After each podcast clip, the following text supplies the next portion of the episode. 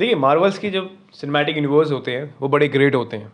चाहे उनकी आप सुपर हीरो की बात कर लीजिए या साइड किक की। पर विलन के मामले में, आ, इतने ख़राब निकलते हैं हमेशा बहुत ख़राब निकलते हैं।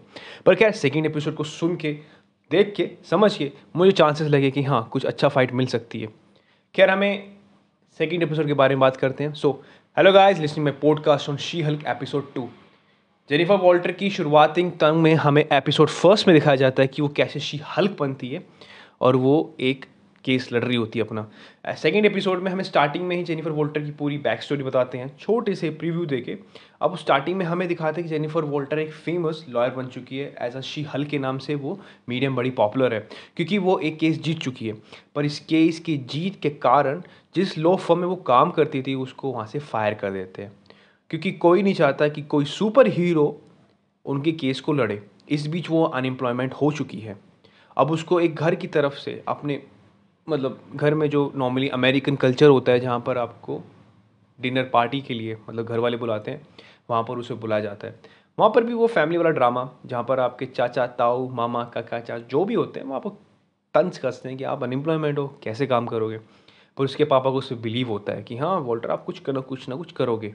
इस बीच उसे अच्छी खबर मिलती है कि जिस लो फर्म के लिए वो जिस केस लड़ रही, जिसके अगेंस्ट वो लड़ रही थी, उसका मालिक आके उसको हायर करता है जॉब के लिए एज अ लॉ के लिए। तो अगले दिन वो जाती है, वहाँ पर वो साइन अप करती है और वो बड़ी खुश होती है कि अब क्या होने वाला है। But here is a twist उसको एक जॉब बचाने के लिए एक केस दिया जाता है, वो है आपका अबोमिनेशन का, जो कि प्ले है एमिला ब्लॉन्सकी ने करा है। मतलब एमिला ब्लॉन्सकी को हम उसको अबोमिनेशन बोलते हैं। अपने व्यूअर्स को मैं बताना चाहूँगा अबोमिनेशन रेड मतलब इनक्रेडिबल हल्क में आया था, जो कि बहुत ही पावरफुल मतलब अल्टर ईगो कह सकते हैं हल की, जो कि कैप्टन के सुपर सोल्जर सिरम को बना के हुआ था।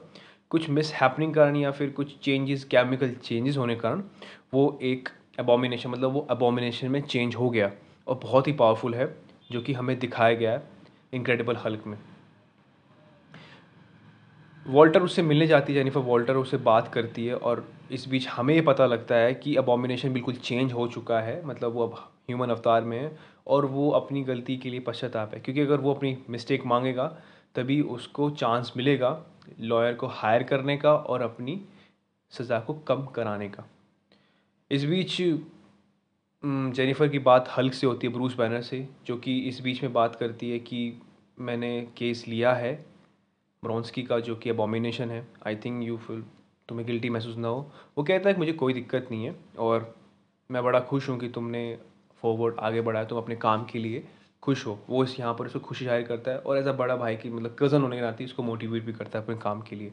इस बीच हमें दिखाया जाता है कि ब्रूस बैनर सकार की एक स्पेसशिप के साथ मतलब बैट में वो कहीं जा रहा है।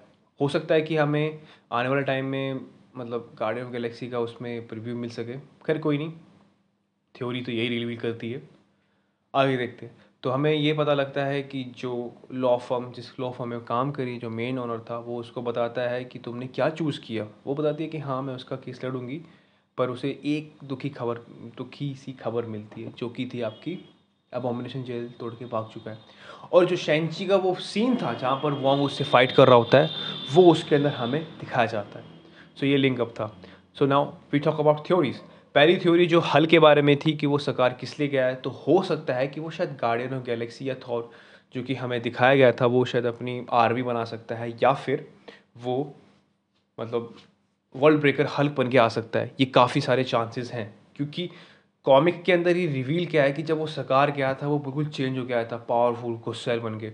और शी हल का इंट्रोडक्शन इसलिए भी कराया गया है, क्योंकि जो कंपटीशन हल को वो दे सकती है वो शी हल्क ही दे सकती है। क्योंकि शी मार्वल्स की कॉमिक्स में जब वर्ल्ड ब्रेकर हल्क अर्थ पे आता है तो She Hulk she doing a very good fight और आपको वो सीरीज़ पढ़नी भी चाहिए।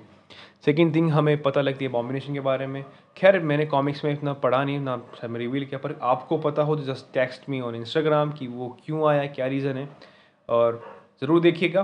देखिए आप विजुअल इफ़ेक्ट्स के हिसाब से आप इसको नकार नहीं सकते but you have to watch it हम बड़े चीज़ों को देख के बड़ा जज कर लेते हैं, पर हमें जज नहीं करना चाहिए, क्योंकि चीज़ों को टाइम दो और एक चांस देना चाहिए और हमें ज़रूर देना चाहिए शी हल्क को। She Hulk is a well watchable thing and you have to watch it खैर if you like my podcast just subscribe it and say thank you to all the thing stay safe stay health और अपने छोटों बड़ों का आदर करें, सम्मान करें और अपने नीचे से लोग मतलब थोड़े जो वीकली सेक्शन है, उनकी हेल्प करें।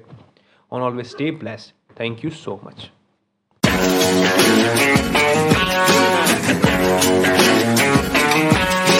Fancy light. Fancy light. Fancy. Hey. Yeah, we fancy like Applebee's on a date night. Got that bourbon street steak with the Oreo shake and some whipped cream on the top two. Two straws, one check, girl, I got you.